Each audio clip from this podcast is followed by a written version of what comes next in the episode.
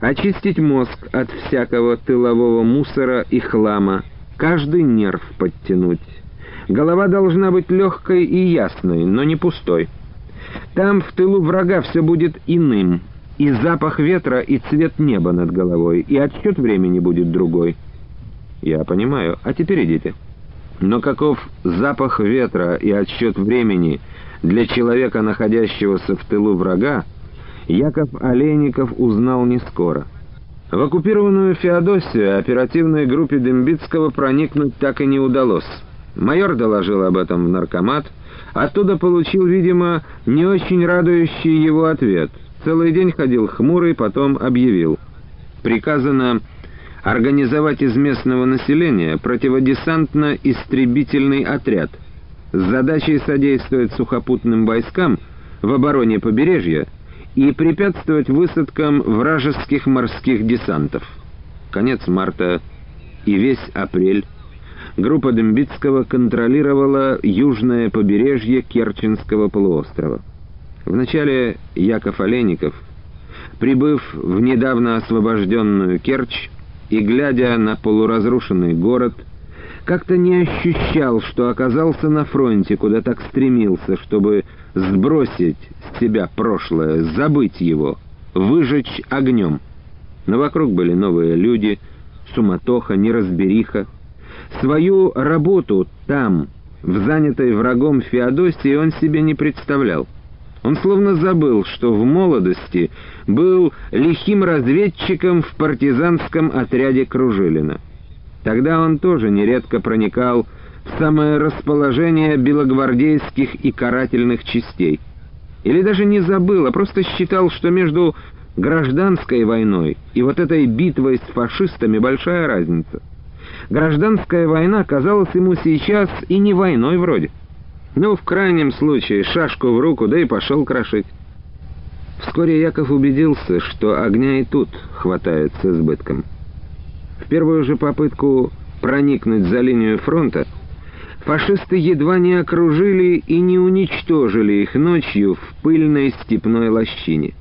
Олейников, побледнев от какой-то внутренней ярости, чувствуя, как сердце обдирает давно забытый холодок, от которого прочищается мозг, ум делается ясным и дерзким — с разрешения Дембицкого под покровом темноты выполз из лощинки, почти окруженной немцами. Ужом проскользнул метров на семьдесят в сторону вдоль старой траншеи, по обеим сторонам которой наступали немцы. С собой взял только восемь гранат, по две в руках, а четыре сунул за ремень, по паре сбоку, чтобы не мешали ползти. Автомат же свой протянул Дымбицкому. «Ты что?» — прокрепел Дымбицкий изумленно, будто все остальное, что намеревался сделать Олейников, его не удивляло. «Да они тебя, безоружного, голыми руками возьмут. Погибнешь там». «Ну, там ли в одиночестве, тут ли в компании, какая разница?» — усмехнулся Олейников. «Вы только не теряйтесь. У вас будет минуты две-три, пока они опомнятся и разберут, что к чему». Автомат мне только мешать будет. План Олейникова был безрассуден. Но именно безрассудством и рассчитывал Яков ошеломить немцев. Оказавшись таким образом среди окружающих лощину врагов, в самой их гуще, он подождал, пока фашисты поднимутся для решающего броска, и, привстав на колени, швырнул одну гранату вправо, другую влево, и сразу же упал плашмя на дно траншеи. Ухнули раз за разом с промежутком в несколько секунд два взрыва. Над его головой просвистели осколки. Мгновенно приподнявшись, Яков не различил во мраке ни одной фигуры и понял, что план его, кажется, удался. Немцы растерялись и залегли — они не могли, видимо, сообразить, откуда кинули гранаты. Каким образом русские, только что стрелявшие из лощины, оказались здесь, в самой середине наступающих цепей. Олейников швырнул еще две гранаты в разные стороны, стараясь, чтобы они упали как можно дальше. Едва вздыбилась земля, Он, отчетливо боясь теперь, что его заметят, сильно согнувшись, пробежал вперед и опять бросил в ту и другую стороны по гранате. Переждав взрывы, он сделал еще несколько скачков вперед. Свистнула возле уха одна, другая пуля. Его заметили. Он бросил по сторонам последние две гранаты и, обдирая руки и колени, торопливо пополз вдоль траншеи обратно. Немцы подняли беспорядочную стрельбу. Пули густо пронизывали воздух над его спиной. Олейников слышал их горячий полет, сердце его стучало, как молоток. «Неужели выберусь?» Неужели выберу сколотила в виски, он чувствовал, что спина его, в которую могла ударить пуля, будто омертвела, по щекам стекает холодный пот. В лощине уже никого не было.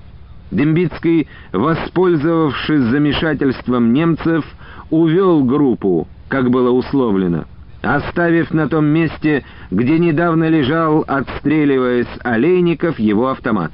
Этого условлено в горячке не было. Яков понял, что Дымбицкий оставил автомат на всякий случай. Мысленно поблагодарил его, схватил оружие и запасной диск, лежавший рядом, встал во весь рост и побежал. Группу он догнал за отлогим холмом, спускающимся к морю. Сзади все еще шла яростная стрельба. Немцы, думая, что русские решили прорваться в их тыл, поливали огнем пустое пространство. «Ну, маневр!» — прохрипел на бегу Дымбицкой, когда появился рядом Яков. «Не зря мне о тебе говорили, слава богу, что живой, не надеялся». Сзади стрельба стала затихать. Немцы, видимо, образумились, начали пускать ракеты, пытаясь обнаружить, куда же делись проклятые русские. Над сопкой — которую чекисты огибали, медленно и лениво мигало бледно-желтоватое зарево. Может быть, немцы находились уже в лощине, но группе Дембицкого теперь это было все равно. Обогнув сопку, они вошли в проход во вражеском минном поле, специально проделанный для них два дня назад саперами. Сразу же за минным полем начинались наши позиции. Огонь войны ничего не выжег в душе Якова. Прошлое не забывалось, оно только отодвинулось куда-то далеко-далеко. И там, в этом далеке, жили Иван Савельев, Василий Засухин, Данила Кошкин и многие-многие другие. Где они сейчас, что с ними, Яков не знал.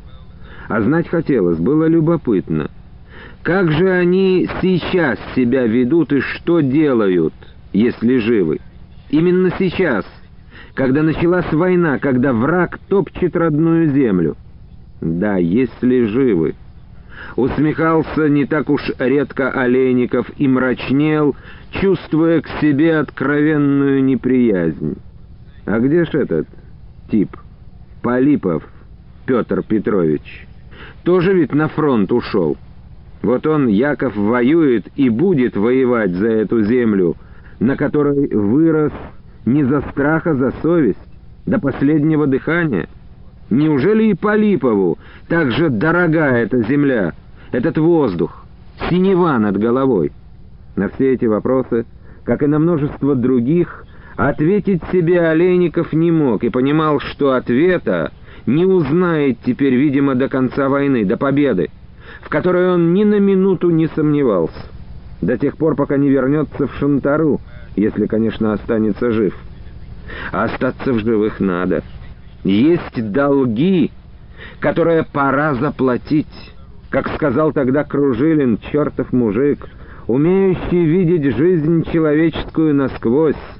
Ты вот нашкодил в жизни, и теперь в кусты? Нет уж, дорогой мой товарищ. Давай уж, раз оно так вышло вместе, и объяснять, что произошло. Части, оборонявшие Керченский полуостров, были направлены в тылы на переформирование и доукомплектовку. А группе Дембицкого наркоматам было приказано поступить в распоряжение Краснодарского УНКВД. Считайте это отпуском, усмехнулся Дембицкий, объявив группе распоряжение наркомата. Но тут же, потушив улыбку, прибавил. Обстановочка, сами знаете, не радует. Со стороны Ростова немцы жмут на Краснодар еще покрепче, чем из Феодосии на Керчь. Нам приказано помогать краснодарским чекистам эвакуировать из угрожаемых районов промышленные предприятия, государственные ценности, колхозный скот и хлеб. Нынче там урожай, говорят, удался небывалый. Весь конец мая и первую половину июля Олейников во главе группы из пяти человек ездил по селам и станицам, организуя и контролируя совместно с партийными и советскими работниками отгон в тыловые районы колхозного скота и вывозку хлеба. Урожай действительно удался невиданный. Для уборки его были привлечены находящиеся на отдыхе воинские части. Призывникам в Красную армию предоставили отсрочки. Не хватало вагонов, Трудно было найти для сопровождения колхозных гуртов достаточное количество людей. Почти круглосуточно Олейников был на ногах. Он уже забыл, что он военный. Забыл крымское пекло, принимал участие в заседаниях правлений колхозов, где обсуждались маршруты следования гуртов, собирал по автобазам и конным дворам автомобильные гужевые колонны, формировал бригады погрузчиков зерна, искал шоферов, ездовых, погонщиков быков, выбивал у станционного начальства вагоны под хлеб, организовывал их погрузку. После 24 июля, когда снова пал Ростов, фронт стал неудержимо приближаться к Краснодару. Немецкие самолеты и раньше частенько прорывались в знойное кубанское небо. Теперь они бороздили его беспрерывно. На бреющих полетах расстреливали колонны грузовиков и подвод с хлебом, гурты скота, яростно бомбили железнодорожные эшелоны. ну Яков Николаевич, расстаемся!» Как-то даже обрадованно проговорил однажды Дембицкий, вылезая из машины. Олейников сидел на земляной кочке, мрачно глядел на простирающуюся перед ним речную луговину, густо усеянную коровьими и бараньими тушами, изрытую глубокими воронками. Полчаса назад четыре вражеских бомбардировщика загудели в небе. Они шли над лентой Кубани довольно низко, высматривая, видимо, пригнанные на водопой гурты. Обнаружив цель, которую искали, сделали по два захода. Обезумевший рев животных, крики погонщиков, грохот бомбовых разрывов и вой самолетных моторов все еще стояли в ушах Олейникова. «Почему расстаемся?» — спросил Яков. «Почему?» — вздохнул Дембицкий. «Кубань и Кавказ. Немцы хотят захватить любой ценой. Оно понятно. Нефть, хлеб, мясо вот». Колхозники на лугу стаскивали растерзанные туши в бомбовые воронки, засыпали сверху землей. Мне приказано в Майкоп с половиной группы. Ты с другой половиной группы остаешься пока в Краснодаре. Городок не так и велик, а промышленность кое-какая есть, немалая даже. Все, что успеете, вывести. Остальное — взорвать.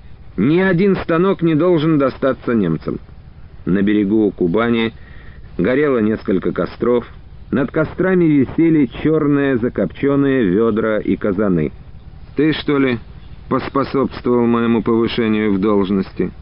«Да, это я посоветовал назначить тебя во главе остающейся спецгруппы», — сказал Дембицкий. «Я видел тебя там, в Крыму, и здесь. Новосибирцы были правы, характеризуя тебя. И мне, признаюсь, Жалко с тобой, Яков, расставаться. Соответствующий приказ наркомата и все инструкции тебе будут завтра». Олейников помолчал, наблюдая за зеленой навозной мухой, ползающей по его сапогу. В руках у него был прутик. Он стегнул им по ноге, но в муху не попал. Отбросил прутик и поднялся. «Ну что ж, «Пойдем, Эммануил Борисович, я тебя на прощание свежей бараниной угощу. Видишь, сколько парного мяса навалено. Олейников говорил, а синий шрам на его щеке нервно дергался. 215-я стрелковая дивизия, которой были приданы 3-й гвардейской танковой, 107-й истребительно-противотанковые полки, несколько дней пятилась назад, не в силах сдержать остервенелый натиск врага, неся большие потери в живой силе и технике, пока не уперлась в стену искореженного снарядами соснового леса, огибающего большое село Жерехово. Наступление немцев, судя по всему, еще не выдохлось, но у них явно начал ощущаться недостаток в боеприпасах, и у кромки леса фашистов удалось остановить. Бойцы 215-й немедленно начали окапываться, строить противотанковые опорные пункты. Яков Олейников в приподнятом настроении, в котором он находился все эти три дня после разговора с начальником фронтового управления СМЕРШ, подъезжая утром к Жерехову, издали поглядывал на дымные столбы, поднимающиеся над селом. Справа где-то далеко шел бой. Оттуда доносился задавленный расстоянием едва внятный гул. Горизонт слева был заслан низкими тучами — Днища их временами освещались не то вспышками молний, не то пушечными выстрелами. «Тюриться можем, товарищ майор», — проговорил шофер Гриша Еременко. «Если жеманут немцы, можем попасться, как куры в похлебку». «Боишься?» — разжал Олейников спекшиеся губы. Гриша скривился, демонстративно плюнул в окно. Бензина полный бак удерем. Лишь бы осколком бак не продырявило, как однажды. Шофер этот, курносый парень лет 25, был на вид мешок мешком. Олейников встретил его в августе 42 -го года в Краснодаре, когда шли тяжелейшие бои на его ближайших подступах. Город был обречен. Некоторые части из службы 56-й армии, оборонявшие город, уже переправлялись на южный берег Кубани. Олейников, занимаясь порученным делом, метался по городу и на одной из улиц остановил военный грузовик, попросил подвести до ремонтно-механического завода. То сбоку, то сзади, то спереди часто ухало — и порой нельзя было разобрать, вражеский снаряд это разорвался или рухнула сгоревшая стена какого-то здания. При каждом взрыве шофер, как казалось Олейникову, вздрагивал и ниже припадал к баранке. «Боишься?» — спросил его вот так же, как только что Олейников. И шофер, как и сейчас, сплюнул в проем дверцы грузовика и ответил «Бензина полный бак, удерем». В голосе шофера была усмешка. Даже не усмешка, а насмешка. «Ишь, петух!» — одобрительно подумал Олейников и спросил, как звать. «Гришкой. А фамилия?» «Зачем вам? Может, вы шпион какой? Я вообще жалею, что подсадил вас». Теперь Олейников улыбнулся. «Это верно, я шпион», — сказал он, чувствуя в душе озорство. А ты командующий армией. Замаскировался, понимаешь, под шофера. Вот сейчас я тебя в мешок и к немцам». Шофер, однако, уже не слушал его. Он резко нажал на тормоза, потом рванул переключатель скоростей. Грузовик взвыл и торопливо попятился назад. Олейников даже не успел сообразить, что же это такое делает шофер, как впереди — как раз на том месте, где мог быть грузовик, горбом вспухла улица. Земля качнулась, подбросив машину, мотор заглох. Шофер выскочил из кабины, Олейников за ним. Оба они остановились перед дымящейся горой крупных обломков кирпичной стены рухнувшего здания. По грязному лицу шофера струями тек пот, и парень старательно вытирал его пилоткой. Перед этой горой они стояли безмолвные с минуту. Потом, когда ехали по какому-то узкому переулку, Олейников проговорил. «Вовремя ты увидел, что стена падает. Увидишь тут, в таком дыму». Отчего ж попятился? Почуялось мне просто, что вот-вот она упадет. А пахнуло чем-то таким замогильным. Это я всегда чую, когда смерть рядом.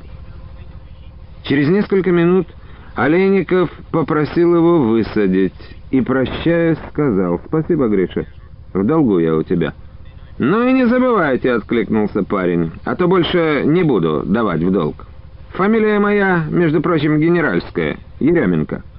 Когда закончилась оборонительная операция войск Приморской группы Северо-Кавказского фронта на Краснодарском направлении, Олейников за успешное выполнение заданий Наркомата внутренних дел был награжден орденом Красной Звезды и получил назначение в другую прифронтовую специальную оперативную группу НКВД в качестве ее начальника.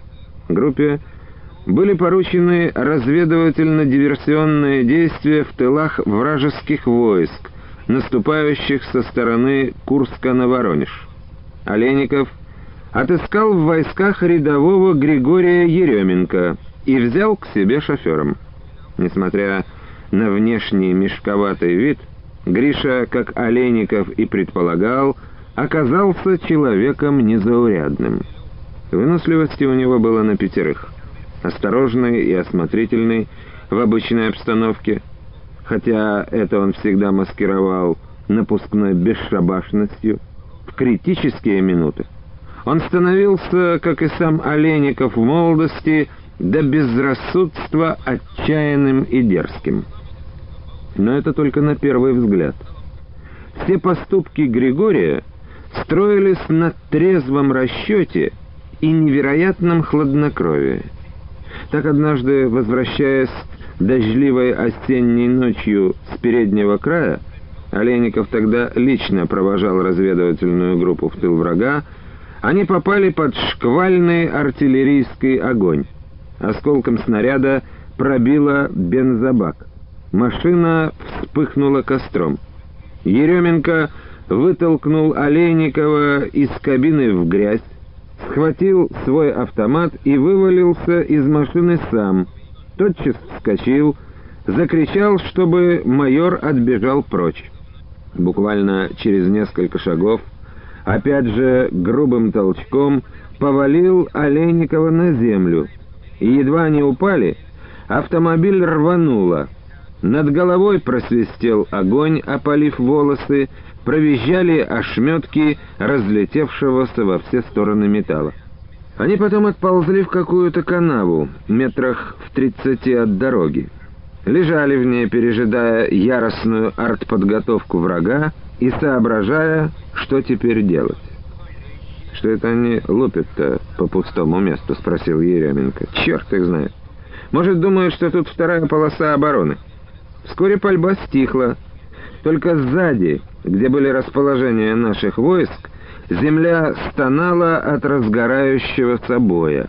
«Надо, наверное, назад к своим», — произнес Григорий, привставая и нюхая, как зверь, мокрый воздух.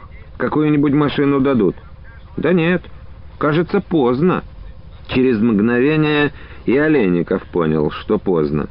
Из-за чернеющей в туманном рассвете кромки леса выползла пронизывая густой еще мрак светом фар, вражеская танковая колонна. Нарастал ляск гусениц. Колонна спустилась в лощину, скрылась из глаз, а минуты через четыре снова появилась уже совсем близко.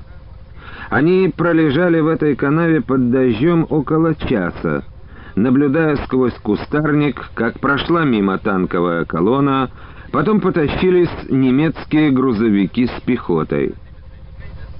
Прорвали нашу оборону. Вот это влипли мы, вмазались, как два яйца в горячую сковородку. Беспрерывно шептал Еременко. «Перестань выть!» — рассерженно прикрикнул Олейников. Еременко умолк. Уголки его мальчишески розовых губ обиженно опустились. Дождь все накрапывал, мелкой и нудной. Он давно промочил насквозь Олейникова и Григория.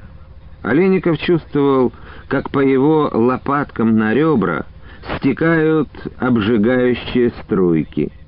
Челюсть его подрагивала от холода.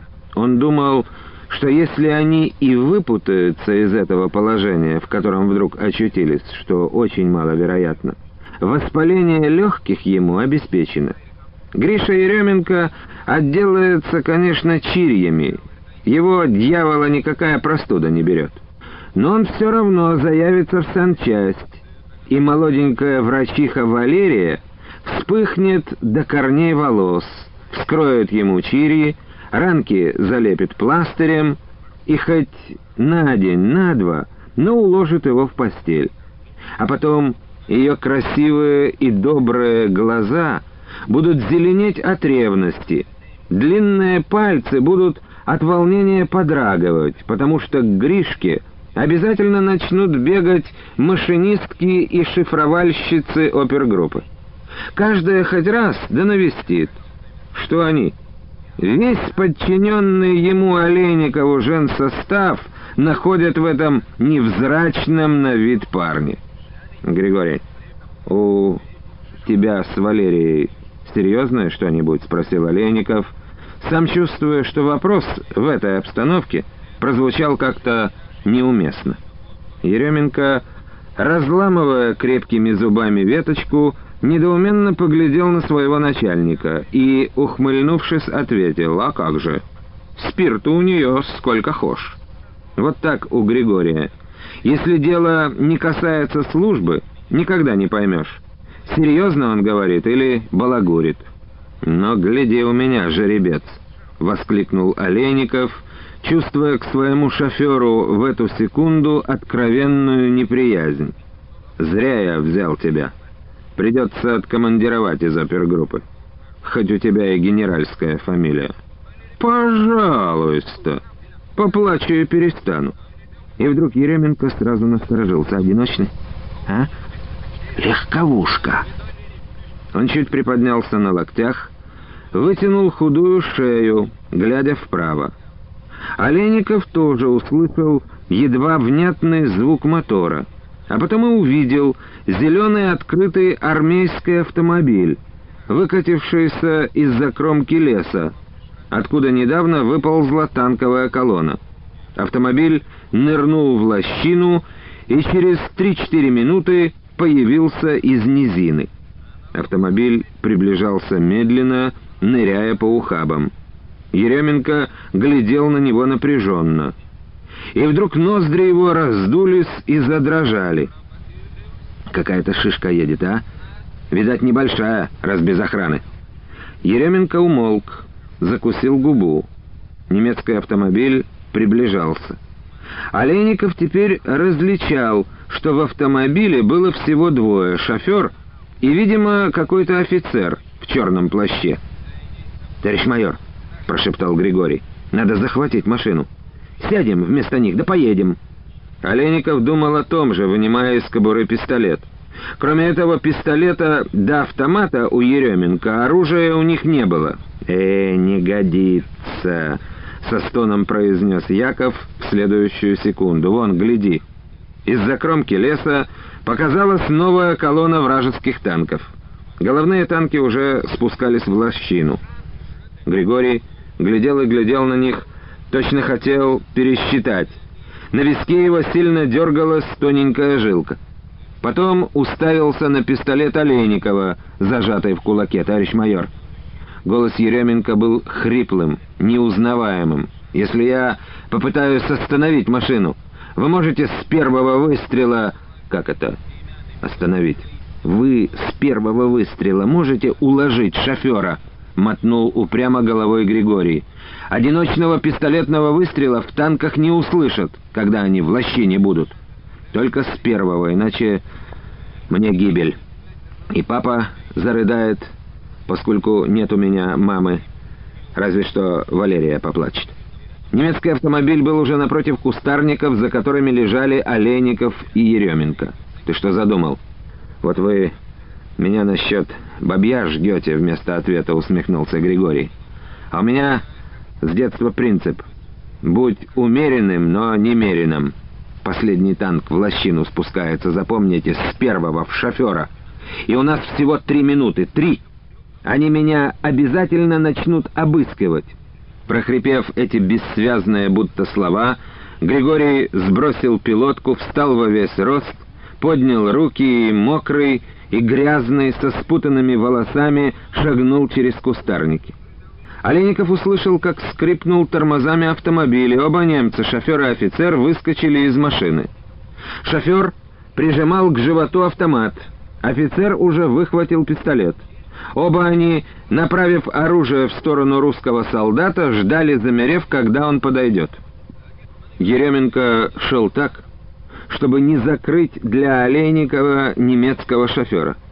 И Якову сразу же стал ясен дерзкий план Григория. Он понял, когда он должен стрелять в немецкого шофера с автоматом. Ни секундой раньше, ни секундой позже. С того мгновения, как Еременко поднялся со вздернутыми кверху руками, прошло полминуты. Вот прошла минута. Всего через 120 секунд головные танки немецкой колонны покажутся из лощины. В Олейникове как всегда в подобные критические отрезки времени заработал какой-то внутренний хронометр. Видимо, также обостренно чувствовал время и Еременко, потому что Олейников заметил, как тот прибавил шагу. Вот он уже с поднятыми руками стоит возле автомобиля.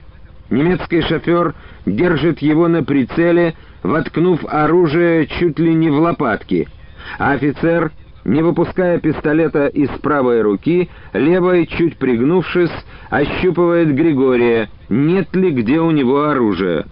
Олейников знал, что не промахнется. Он прицелился немецкому шоферу в висок.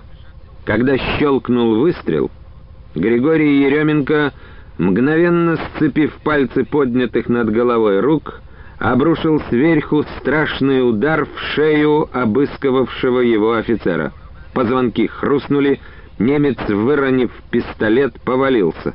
Несмотря на это, Григорий схватил его левой рукой за волосы, а ладонью правой еще раз для страховки рубанул по шее. Не теряя времени, сдернул с него плащ, легко забросил тело немца на заднее сиденье автомобиля. Олейников скачками бежал к машине. Еременко нагнулся над немецким шофером, торопливо расстегнул на нем шинель, через мгновение рядом был Олейников. «Ловко вы его, товарищ майор, точно в висок!» — воскликнул Еременко, торопливо натягивая на себя немецкую шинель. «Быстрее!» — задыхаясь, проговорил Олейников. «Давай!» Туда же, на заднее сиденье, они втиснули и шофера немца. Григорий сдернул с него пилотку, поморщился. «Воняет, зараза!» И сел за руль. В это время из лощины выпал с первый немецкий танк. Подъезжая к Жерехову, Олейников почему-то вспомнил этот случай и улыбнулся. Да, тогда они ловко вывернулись. Минут двадцать они ехали впереди немецкой танковой колонны, не вызывая у фашистов никакого подозрения. Потом впереди на развилке увидели озябшего немецкого регулировщика. Тот тоже ничего не заподозрил, указал направление и даже отдал честь. «В самое-то ихнее логово нам вроде бы и ни к чему», — пробормотал Еременко минут через пять. «Проедем еще немного». «Черт их знает, на сколько километров они прорвались», — ответил Олейников спокойно. «В тот раз немцы вклинились в нашу оборону километров на сорок» и из зоны прорыва они с Григорием выбрались уже к вечеру, пешком, бросив машину вместе с трупами двух фашистов в густо заросшей балке. Жерехово когда-то было цветущим и большим селом, дворов на 400. Немцы, определив в нем центр Жереховского уезда во главе со штандартенфюрером Лохновским, убравшимся сейчас со своей армией за Орел в село Шестаково, хозяйничали тут почти два года. Большую часть домов сожгли или разобрали для оборудования блиндажей и прочих оборонительных сооружений. Освободили его нынче, в феврале. Бой за село был особенно жесток. Оно несколько раз переходило из рук в руки. Жалкие остатки построек были почти начисто уничтожены огнем и снарядами. Сейчас в Жерехове едва ли можно было насчитать десятка-полтора, хотя и обуглившихся, но все-таки уцелевших зданий. Всюду, куда ни взглянешь, пепелище, пепелище на месте домов, посреди пепелищ, как повсюду, уныло торчали то почти целые, то полуразрушенные печки, с которых дожди смыли побелку. На окраине Жерехова, в измызганной и переломанной колесами и гусеницами молодой березовой рощице, несколько танков заправлялись горючим. На ободранных деревцах кое-где оставались еще листья. Они жалко и беспомощно трепетали под слабым ветерком. Вот и роща разделила судьбу деревни. Больно застонала вдруг в мозгу у Олейникова. Ему почему-то вспомнились ни с того ни с сего громотушкины кусты в Шантаре. Сама речка Громотушка — не замерзающая даже в самые лютые морозы, и Вера Инютина, с которой он встречался в зарослях на берегу этой речки. Когда же это было? Давно? Давно? Где сейчас Вера? Конечно, сейчас он относится к Вере не так, как раньше, в те времена, когда ходил к ней на свидание — Многое стало теперь ему отсюда виднее. Он-то влюбился без памяти, но она...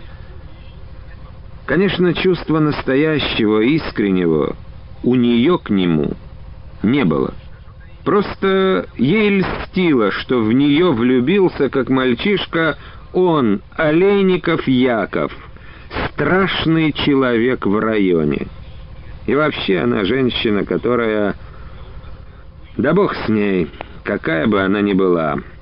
Все-таки она его чувство к ней, возникшее неожиданно, как-то разжали ту пружину, которая сдавливала сердце до того, что от боли хотелось выть волком, попавшим в капкан. И он, Яков, благодарен ей. «Останови», — сказал Яков шоферу. Олейников вышел из машины, подошел к ближайшему танку, возле которого стояли несколько человек. «Лейтенант, вы не из третьего гвардейского полка?» «А, собственно, в чем дело?» В свою очередь поинтересовался танкист. «Я начальник прифронтовой опергруппы «Олейников». «Ну и что? Что за группа такая?» Молоденький лейтенант-танкист явно не имел никакого представления о существовании организации, которую возглавлял Олейников. К тому же, оказывается, был очень осторожен. Особист, что ли? Простите, из особого отдела? Нет, это несколько другое. Мне нужны Савельевы, Иван и Семен. Это родственники, дядя и племянник.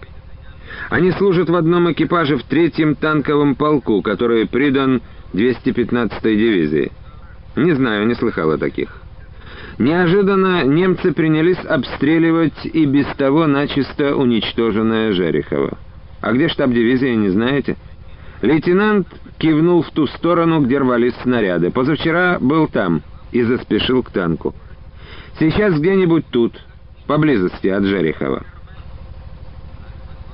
Начальник штаба 215-й подполковник Демьянов сидел над картой, но увидев вошедшего в блиндаж Олейникова, которого хорошо знал по неоднократным наездам в дивизию по делам, связанным с переходом его людей через линию фронта, обрадованно выпрямился. «Яков Николаевич, милости прошу». Повернулся к худенькой телеграфистке с огромными, как подсолнухи, глазами, сидевшей в углу над аппаратом. А ты звони этому чертову автомобилисту, пока не дозвонишься. Алло, сосна! Алло, сосна!» Тотчас слабеньким, к тому же надорванным с хрипотцой голосом, заговорила в трубку девушка, равнодушно скользнув глазами по Олейникову. «Алло, сосна, сосна, дайте двадцать первый, дайте двадцать первый». «Ну, Яков Николаевич, здравствуй, здравствуй». Подполковник был молод, жизнерадостен, тщательно выбрит. Гимнастерка хорошо отутюжена, подворотничок сверкал белизной, начищенные пуговицы горели. Пойдем на воздухе покурим. КП начальника штаба дивизии был наскоро, видимо, только вчера отрыт на южной стороне небольшого холма, поросшего мохнатыми сосенками. Большую часть сосен срубили для устройства самого блиндажа и глубоких щелей, которые тянулись куда-то вправо и влево. На склонах холма и вокруг КП торчали многочисленные пни, для маскировки, замазанные сверху землей. Возле блиндажа стояли бронетранспортер, грузовик с разбитым кузовом и почему-то несколько новеньких полевых кухонь под двумя большими соснами, дощатый некрашенный стол и две скамейки. Тут же на дереве висел умывальник, возле него полотенце. Рядом с умывальником к сосновому стволу было прикреплено маленькое зеркальце. Проходя мимо, Олейников глянул в него, увидел свое усталое, землистого цвета лицо. «Ну ты, значит, все по-своему воюешь, Яков Николаевич?» Подполковник спросил его с такой усмешкой, будто дело, которым занимался Олейников, было несерьезным. Всего-навсего детской забавой, хотя тут же и добавил, вовремя твои ребятки немецкий склад с боеприпасами в Половникове в атмосферу подняли. Иначе ни за что бы нам сейчас не остановить фашиста под Жериховым. Ждут сейчас, как докладывает разведка, состава с боеприпасами из «Орла», а может, из самого Брянска. Железную дорогу, говорят, охраняет строже, чем своего фюрера. На земле и в воздухе. Нашим самолетам не пробиться. Олейников поглядел на часы. «Охраняет и не пробиться», — промолвил он, думая о группе своих подрывников — которые два дня назад перешли линию фронта с заданием во что бы то ни стало подорвать этот состав под станцией Глазуновкой. Удастся это им или нет, но заведенный Олейниковым механизм действовал теперь сам собой, и чем-либо помочь уже было невозможно. Если все там у них благополучно, состав этот не дойдет, сегодня ночью взлетит на воздух. Половникове сержант Сизиков погиб. Лучший мой подрывник. Он прикрывал группу, когда она отходила после взрыва. Сознательно пожертвовал собой. Сознательно. Демьянов, вскрывавший новую пачку Казбека, покосился на блиндаж, в котором находилась сейчас одна телефонистка, вызывавшая какого-то двадцать первого. Да, каких мы, Яков Николаевич, людей теряем и сколько. Да если бы только в бою, в открытом бою. Июльское солнце поднялось уже высоко. Солнечные лучи пронизывали редкие верхушки сосен. Тени почти нигде не было, кроме того места, где стоял дощатый стол. Подполковник расстегнул гимнастерку и носовым платком обтирал шею. Сегодня ночью на вашем участке должны мои ребята возвращаться с задания. Мы тоже знаем о том составе с боеприпасами из «Орла». Наши люди наблюдали, как его грузили. Пытались магнитную мину куда-нибудь прилепить или в уголь положить. Не удалось. Не все удается, к сожалению. Послали наспех группу, чтобы на перегоне где-нибудь этот состав — под Глазуновкой есть удобное место. Не сплохуют твои ребятки? Не все удается, говорю. Еще раз повторил Олейников и пожал плечами. Посмотрим. Ну, а заодно земляков надо мне поискать. Вот этих. Олейников стал расстегивать планшет. Где-то тут они, у тебя. Демьянов глянул в газету. «А, вон какие у тебя земляки. Только до них сейчас не добраться. Они на высоте 162,4, а высота окружена немцами. Как же они там оказались? Да как? Свой танк они в бою потеряли еще под Соборовкой. Из всего экипажа вдвоем в живых остались. Мы их вчера на самоходку посадили, танков нет. Танкистов достаточно, а вот танков... Бой-то тут... Слышал, какой вчера был? Ужас. Слышал, сказал Олейников. Самоходкой этой лейтенант Магомедов командовал. Азербайджанец, горячий как черт. Мне докладывали, что эта самоходка прорвалась в немецкие порядки. Смяла фашистскую батарею, но там ее подожгли все-таки. А Семена Савельева контузила.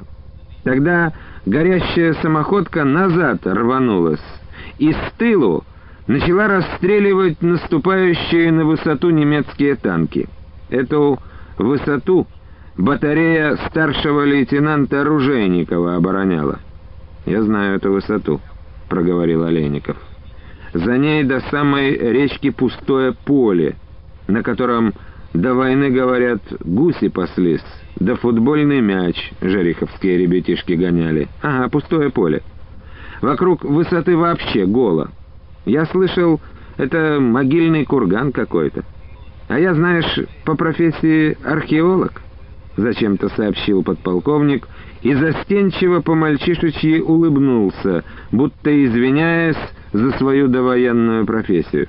Но Ружейников намолотил под высотой вражеских танков. Но и из его батареи остались две пушки и три человека на два орудия. А тут и вырвалась откуда-то из немецкого тыла наша самоходка. Немецкие танкисты, видно, не могли в дыму разобрать, что их с тыла расстреливают. Думали, что на высоте несколько наших батарей. Вражеские танки обтекли высоту с обеих сторон. За ними пехота. Так и оказались твои земляки в окружении. Их там сейчас шесть человек. Савельевы, командир самоходного орудия Магомедов, да трое с батареи Ружейникова. Собственно, это вчера было шестеро. Со вчерашнего вечера сведений не имеем. Пока Демьянов, дымя папиросы, все это рассказывал, Олейников пытался представить себе, как выглядит сейчас Иван Савельев. Но сделать этого не мог. В памяти держалась одна единственная картина. Иван, длинный, худой, с заросшими белесой щетиной щеками, стоит в дождевике и старой фуражке на пологом увале, по которому разбрелось колхозное стадо. Через плечо у него длинный кнут. Таким Олейников встретил его осенью 41-го, когда Иван только что вернулся из заключения, отсидев свои шесть лет. И разговор их, короткий и нелегкий для обоих, уже несколько дней стоял в ушах Якова. «Здравствуй». «Здравствуй». Узнал, стало быть? Я не забывал. Во сне часто снишься. Обижаешься, понятно, на меня? Да нет. Интересно, мучительно думал сейчас Олейников. Помнит ли Иван тот их разговор? Конечно, не забыл. Есть события, поступки, люди, которые никогда до самой гробовой доски не выветриваются из памяти, не стирает их время. Останется ли он, Иван Савельев, жив? Пусть останется. Олейников во время той встречи с ним еще считал, что отсидел свой срок он справедливо, и с холодной усмешкой спросил еще, «В военкомат, Иван Силантьевич, не вызывали тебя?» А тот ответил, как тогда ему показалось, с вызовом, с нехорошим смыслом, «Нет, а сам не напрашиваюсь». Вызовут, что ж, приду. Ну да, подумал тогда Олейников, куда ж денешься, придешь и на фронт поедешь. Только быстренько у немцев окажешься, перебежишь к ним. И вот давно Иван на фронте. И не перебежал на сторону немцев. У немцев оказался брат Ивана, Федор. которого Олейников считал человеком верным и преданным.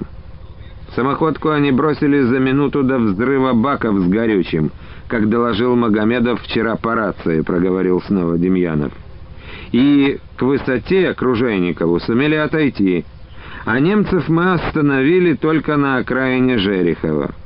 Начальник штаба дивизии задымил еще гуще, поглядел вверх за вершины деревьев. «Боюсь, погибнут твои земляки, а мы помочь пока бессильны. Но останутся живы или нет, надо, я думаю, их всех к героям представлять. Их недавно к ордену Ленина представили. А надо бы сразу к героям. Ничего, мы исправим это». Подполковник бросил окурок, раздавил его носком сапога. На КП начальника штаба дивизии никаких звуков войны не доносилось. Стояла здесь ничем пока не нарушаемая тишина. В душной тени под соседними соснами жужжали откуда-то взявшиеся две или три пчелы. Высоту эту нам приказано завтра к утру взять. Но чем? Мы просили подкрепления, так нам из штаба армии прислали только штрафную роту. Наша дивизия стоит на стыке двух армий. Знаешь, какая это дивизия? В ней едва-едва четыре сотни бойцов осталось. В приданных двух полках тоже всего ничего, одни названия. Дивизия соседней армии от нас почти в двух километрах. Немцы этого еще, судя по всему, не знают. А узнают, нащупают это место и зайдут к нам в тыл. Тогда что? Заткнуть нам эти два километра Нечем. Не зайдут. Там непроходимое болото. Да, может быть, только этим и объясняется, что немцы пока не ударились с тыла. Олейников еще посидел, задумавшись. Пчелы под соснами все жужжали. Загудел, приближаясь, автомобильный мотор. Из-за сосен выкатился трофейный «Опель Капитан» в маскировочных пятнах. Олейников и Демьянов одновременно повернулись на звук. «Ну, пора мне ехать», — сказал Олейников. «Своих землячков Савельевых останутся живы, отыщу как-нибудь, если успею. На днях в тыл к немцам ухожу. Прощай». «Ты сам?» — удивился Демьянов. «Зачем?» «Ну, зачем?» — усмехнулся Олейников, вставая. «Есть кое-какие дела». Говоря это, Олейников ощутил, как в его ушах что-то тоненько запело, зазвенело, будто какая-то пчела, жужжавшая под соснами, подлетела к самому лицу. Снова сев, откинувшись к стволу сосны, он во все глаза глядел, как из подкатившей машины вышел сначала адъютант начальника штаба дивизии Бродников — Потом длиннорукий верзила капитан, непонятно как уместившийся в машине. Затем коротенький по сравнению с ним, хотя тоже крежистый, неповоротливый старший лейтенант. Верзила как-то нехотя выпрямился во весь свой двухметровый рост и, медленно раскачивая огромными тяжелыми, как камни, кулаками, сделал несколько шагов к вставшему навстречу начальнику штаба, поднял широкую ладонь к пилотке. «Товарищ подполковник, командир, переданный в оперативное подчинение вашей 143-й отдельной армейской штрафной роты капитан Кошкин и агитатор роты старший лейтенант Лыков прибыли для получения боевой задачи». Капитан докладывал не торопясь, отчетливо выговаривая слова. И каждое слово, казалось Олейникову, Тяжелой свинцовой каплей падает на горячую землю ему под ноги и взрывается там. Он смотрел на широченную спину Кошкина, обтянутую порыжевшей от солнца гимнастеркой, на огромные лопатки, похожие на крылья большой и сильной птицы, и почему-то думал, что если в эту спину и ударит пуля, она ни за что не пробьет ее, отскочит, как от танковой брони. Кто-кто? — переспросил подполковник Демьянов, выслушав доклад. «Как это понять?» «Агитатор». «Так у нас называется заместитель командира роты по политической части», — спокойно ответил Кошкин, не отрывая руку от пилотки, тоже старой. выленившей. «Вольно», — произнес Демьянов, с нескрываемым любопытством и даже удивлением разглядывая громадного капитана и старшего лейтенанта. Но те, видимо, уже привыкли к этому, стояли, ожидая дальнейших слов начальника штаба дивизии. Руку капитан опустил, но держался все же на вытяжку. Демьянов поглядел на Олейникова. Кошкин тоже скосил свои пронзительно черные глаза, скользнул ими равнодушно по его фигуре и опять стал глядеть в лицо подполковника. Не узнал. С облегчением почему-то подумал Яков, ясно понимая, что через какую-то минуту он сам подойдет к нему, поздоровается и все разъяснится. А какие первые слова скажет Кошкин, узнав, наконец, его, Олейникова? Что будет у него в голове, в глазах? Удивление, брезгливость, презрение? Ну и сколько вас в роте? Спросил Демьянов как-то негромко, вкратчиво. Какова численность?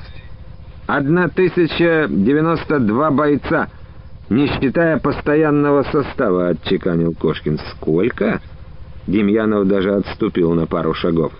«Одна тысяча девяносто два бойца, не считая...» «А за что нас?» Яков Николаевич. Гудел в ушах Олейникова этот же голос, который докладывал подполковнику о численности штрафной роты. Только тогда этот голос был глуше. Он был усталый и от усталости, видимо, равнодушный, хотя печальные обреченные ноты прорывались в нем сами собой. Тогда он, Яков Олейников, зимней и лунной ночью 38-го арестовал вот этого человека и председателя Шантарского райпотребсоюза Зацухина одним заходом. Ясно, будто это было вчера. Яков припомнил, как он стучался в двери сперва одного, потом другого, как из домов доносился женский и детский плач, когда он их уводил. И потом вот этот капитан с колючими короткими усами, почти полностью посидевшими, тогда безусый, в сапогах, тужурке и старенькой меховой шапке, наблюдал, как дежурной камеры предварительного заключения расписывается в книге в приеме заключенных. И тут-то он негромко спросил, «А за что нас, Яков Николаевич?» Олейников, по-прежнему сидя на врытой в землю скамейке, поставил локти на колени, ладонями закрыл щеки и уши. Ладони были горячими. Он услышал, как в пальцах толчками бьется кровь. А может, не в пальцах, а в висках? Что значит «не считая постоянного состава», будто издалека донесся голос Демьянова. «Постоянный состав, товарищ подполковник, это офицеры и сержанты роты.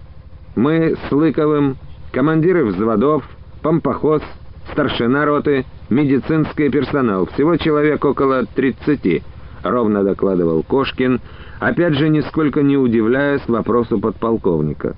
Голос командира роты то отчетливо доходил до Олейникова, то пропадал куда-то, будто проваливался. Остальные переменные, значит, штрафники, заключенные — у нас делает такое, кровью смоет человек преступление, снимаем судимость, отправляем в обычные части, а в роту поступают новые. Потому и переменные называются. «Понятно», — сказал Демьянов. «Спасибо, капитан, за разъяснение. Извините уж». «Это все обыкновенно, товарищ подполковник. Нам постоянно приходится объяснять». Яков Олейников Чувствуя, как в груди разливается что-то неприятное и холодное, поднялся рывком и шагнул к капитану и подполковнику. Те одновременно повернулись навстречу. «Здравствуй, Данила э, Иванович, отчество мое, Яков Николаевич!» Так же неторопливо, как рассказывал о составе и численности штрафной роты, проговорил Кошкин. Здравия желаю, товарищ майор. Ты узнал меня? Так точно, Яков Николаевич. Еще из машины, когда подъезжали. Глаз у меня зоркий. Рубец-то на щеке у тебя памятный. Демьянов с изумлением переводил глаза с одного на другого. «Вы знакомы, выходит?» «Земляк это мой», — промолвил Олейников. «Как? Еще один?» «Что поделаешь? Земля, видать, тесновато стала». «Значит, рубец. И тоже по ночам я тебе снился, выходит?» «Никак нет, Яков Николаевич. Думать о тебе частенько думал. А чтоб сниться...»